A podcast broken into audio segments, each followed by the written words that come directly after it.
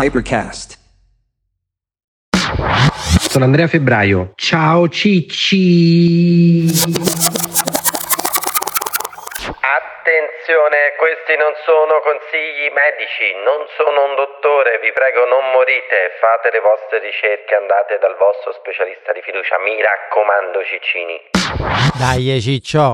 Allora, ciccini e ciccine, questa è la puntata morning routine aggiornata. Come sapete non ho una mazza da fare, quindi provo 3000 cagate per voi, faccio la vostra Guinea Pig, porcellino d'India cavia laboratorio provo un sacco di roba su di me e poi vi racconto le cose che vanno e le cose che non vanno. Poiché avevamo già fatto una puntata morning routine un anno fa, è giusto farne un'altra a distanza di un anno per dire le nove cose che ho provato, oppure se continuo a fare quelle che ci sono. Non mi ricordo se ne abbiamo fatto una o due o tre, boh. Ma tanto che ci frega. Che cosa faccio e qual è la mia morning routine presa trovando, leggendo, facendo, ascoltando podcast da Joe Rogan, Tim Ferris e bla bla bla bla. Mi sveglio la mattina anche ora, beh considerate che non lavoro quindi mi sveglio con abbastanza scioltezza, salvo il caso in cui devo accompagnare mie figlie a scuola, ma diciamo che mi sveglio di solito tra le 8 e le 9. Good morning. Good morning. We've talked the whole night through. Good morning. Good morning to you.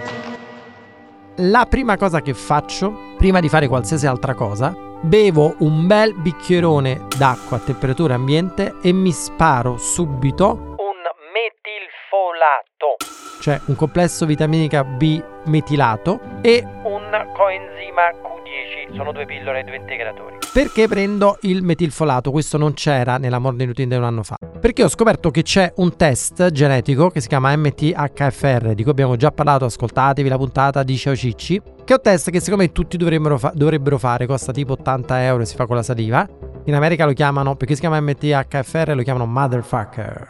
Ed è un test che ti dice se hai una mutazione genetica, che poi può essere eterizigota o omozigota, cioè se ce l'hai in due geni o in uno soltanto, per cui non assimili bene le vitamine del complesso B. Se così fosse, questo può dare problemi a livello di energia, a livelli di al cuore, all'omocisteina, che è un valore da controllare del sangue per capire come stai messo, eccetera, eccetera, e che è collegato a ictus e tutta sta roba brutta.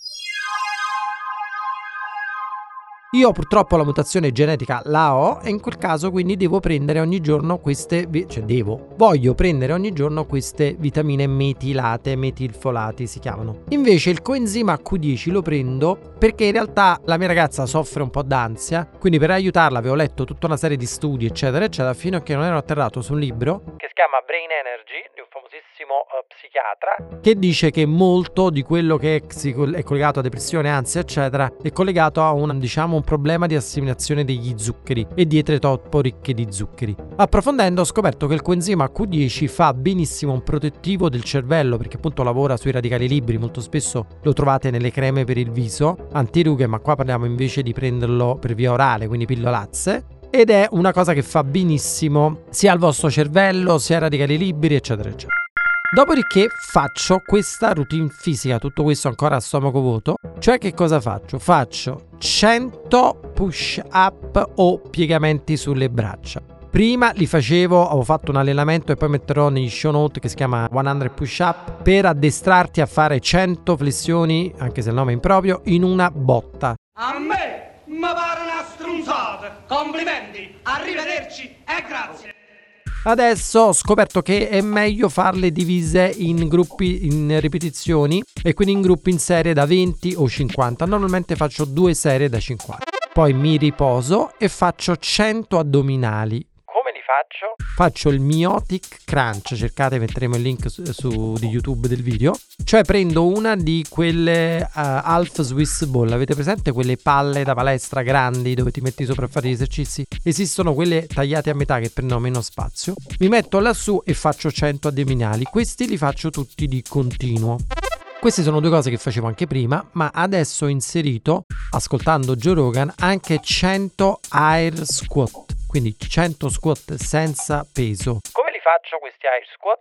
Li faccio nella tecnica minute by the minute, cioè accendo il cronometro dell'iPhone, e ne faccio 25 guardando l'orologio. E che ne so ci metterò 25 secondi. Poi aspetto che l'orologio arrivi mi riposo aspetto che l'orologio arrivi a un minuto e rinizio. Ne faccio 25 poi aspetto che arrivi a un altro minuto e così via. E ne faccio 100 ovviamente qua qual è la cosa? Che se li fai molto veloce ti stanchi di più ma hai più tempo per riposarti e viceversa. Sono importantissimi Dopodiché, fatto questo, parto con la colazione e mi faccio un bello shakerone, shakerone dove metto alterno latte di mandorla, latte di cocco, latte d'avena, 30 mandorle oppure 15 noci o nocciole. Poi ci metto un cucchiaio di burro d'arachidi, 30 grammi di proteine, alterno un mese faccio quelle whey, un mese faccio quelle vegane, un cucchiaio di semi di lino che ho precedentemente messo da mollare in acqua in frigo, una banana, mi sparo questo shake e questa è la mia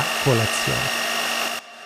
Dopo lo shake mi sparo anche una bella pillola di magnesio glicinato che fa bene ai muscoli. Poi continuo questo allenamento, se faccio questo allenamento che vi ho detto delle flessioni, push up eccetera, vuol dire che quel giorno non sono andato in palestra, quindi mi metto il mio bel zaino da racking e vado a camminare. Normalmente faccio 7-10 km con l'obiettivo di fare quanti più minuti in zona 2 possibile. Minuti in zona 2 sono i minuti che aiutano il cuore, quindi senza correre ma camminando. Sono un po' stanchino. Per fare racking ho provato vari zaini, vi metterò i link nei show note. Ho iniziato con 10 kg, adesso utilizzo uno zaino da 20 kg. Cioè ci metto 20 kg di peso, dove li prendo? Prendo due taniche flessibili di acqua da 10 litri ciascuno e quindi pesano 10 kg e 10 kg. Cosa importante, ho notato che se vai con lo zaino da 20 kg Paradossalmente faccio meno minuti in zona 2 rispetto allo zaino da 10 kg perché secondo me cammino più piano. Quindi adesso voglio parla- passare al weighted vest. Si vendono questi giubbottini dove metti i pesi perché secondo me,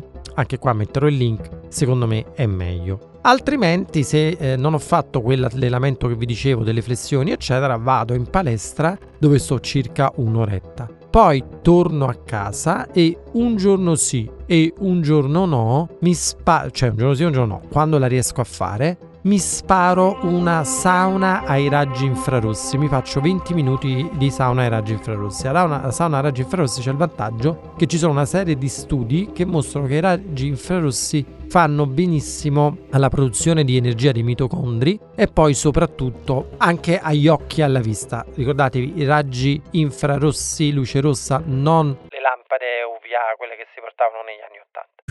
Dopodiché altri integratori che prendo, se vado in palestra prendo gli aminoacidi essenziali, in pillole ne prendo 6, dopodiché nel pomeriggio prima di mangiare prendo la metformina 500 mg che stabilizza il livello diciamo di zuccheri nel sangue, prima di cena da poco sto prendendo una statina, l'arvostatina credo si chiami, la metformina da 500 mg, l'arvostatina da 10 questo per abbassare il livello di colesterolo. Poi altra cosa che prendo in un'altra pillola di magnesio, normalmente ne prendo 300 mg al giorno, quindi 3 pillole da 100. E di andare a letto prendo l'ashwagandha, due compresse. L'ashwagandha ha una serie di vantaggi, cioè ti fa addormentare, ti rilassa, ma aumenta anche il livello di testosterone. Fate attenzione, fate l'analisi del testosterone perché superati i 30 anni il testosterone scende da tutta una serie di problemi. Io per il testosterone ho provato anche il Tongattali, poi mi sono fatto l'analisi, funziona alla grandissima. L'unico problema il Tongattali è che in Europa è eh, in alcune nazioni è vietato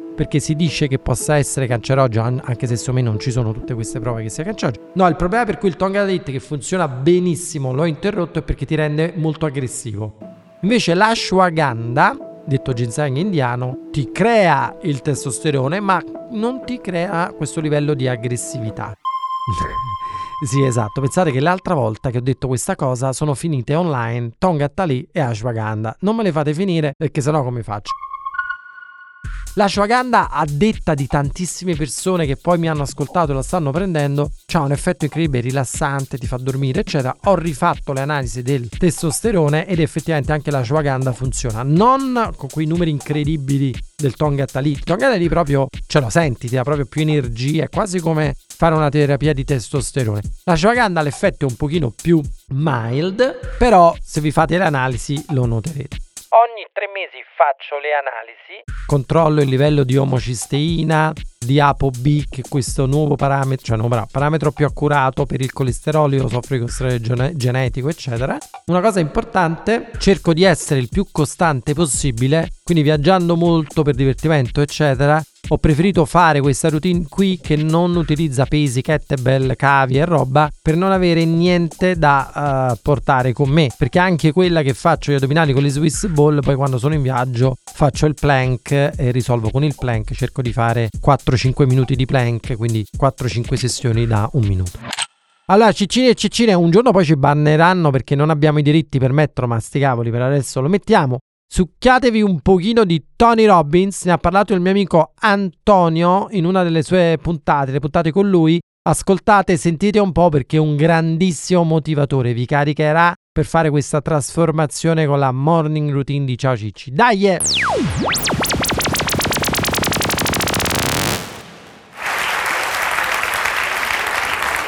So, the race begins. I've probably put a lot in here because I really want to try and serve you, and I hope it doesn't just sound like philosophy since we can't do the interaction at the same level, although I hope you'll participate with me a bit. The bottom line of why I'm here is that I'm really in a position, I'm not here to motivate you, obviously. You don't need that. And a lot of times that's what people think I do, and it's the furthest thing from it. Um, what happens though is people say to me, Well, I don't need any motivation. And I say, Well, that's interesting. That's not what I do. I'm the why guy. I don't know why you do what you do. What is your motive for action?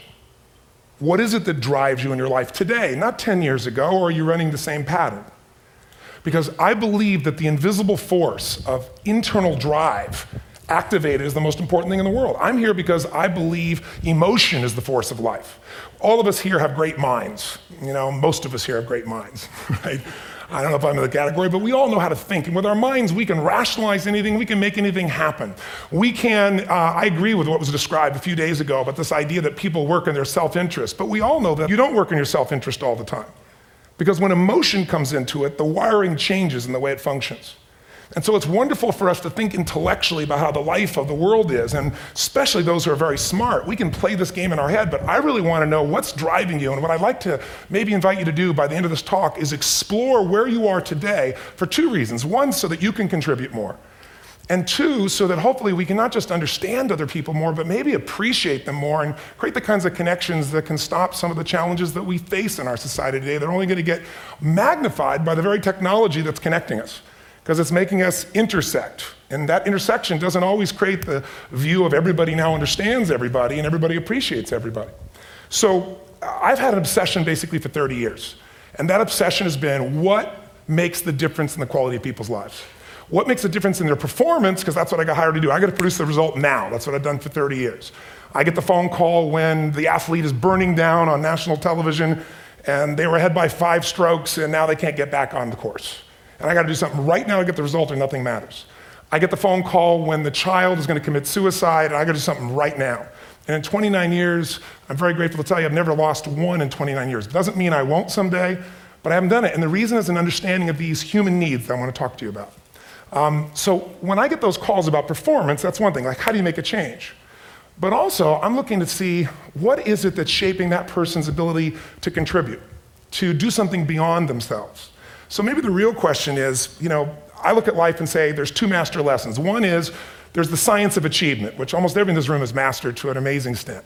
That's how do you take the invisible and make it visible, right? How do you take what you dream about and make it happen, whether it be your business, your contribution to society, money, whatever it is for you, your body, your family. But the other lesson of life that is rarely mastered is the art of fulfillment. Because science is easy, right? We know the rules. You write the code, you follow those, and you get the result. Once you know the game, you just, you know, you up the ante, don't you? But when it comes to fulfillment, that's an art. And the reason is it's about appreciation and it's about contribution. You can only feel so much by yourself. So I've had an interesting laboratory to try to answer the question of the real question, which is what's the difference in somebody's life if you look at somebody like those people that you've given everything to, like the, all the resources they say they need. You gave them not a $100 computer, you gave them the best computer. You gave them love, you gave them joy, you were there to comfort them. And those people, very often, and you know some of them, I'm sure, end up the rest of their life with all this love, education, money, and background, spending their life going in and out of rehab. And then you meet people that have been through ultimate pain psychologically, sexually, spiritually, emotionally abused, and not always, but often they become some of the people that contribute the most to society. So the question we got to ask ourselves really is what is it? What is it that shapes us? And we live in a therapy culture. Most of us don't do that, but the culture is a therapy culture. And what I mean by that is the mindset that we are our past. And everybody in this room, you wouldn't be in this room if you bought that theory, but the, most of society thinks biography is destiny. The past equals the future. And of course it does if you live there. But what people in this room know, and what we have to remind ourselves though, because you can know something intellectually, you can know what to do and then not use it, not apply it. So, really, what we got to remind ourselves is decision is the ultimate power. That's what it really is. Now, when you ask people, you know, have you failed to achieve something? How many have ever failed to achieve something significant in your life? Say, I. Thanks for the interaction on a high level there. but if you, if you ask people, why didn't you achieve something? Somebody who's working for you, you know, or a partner, or even yourself, when you fail to achieve a goal, what's the reason people say they failed to achieve? What do they tell you? Tell me. Come on, out loud. Don't have the, didn't know enough, didn't have the knowledge, didn't have the money, didn't have the time, didn't have the technology, you know, I didn't have the right manager, didn't have the Supreme Court.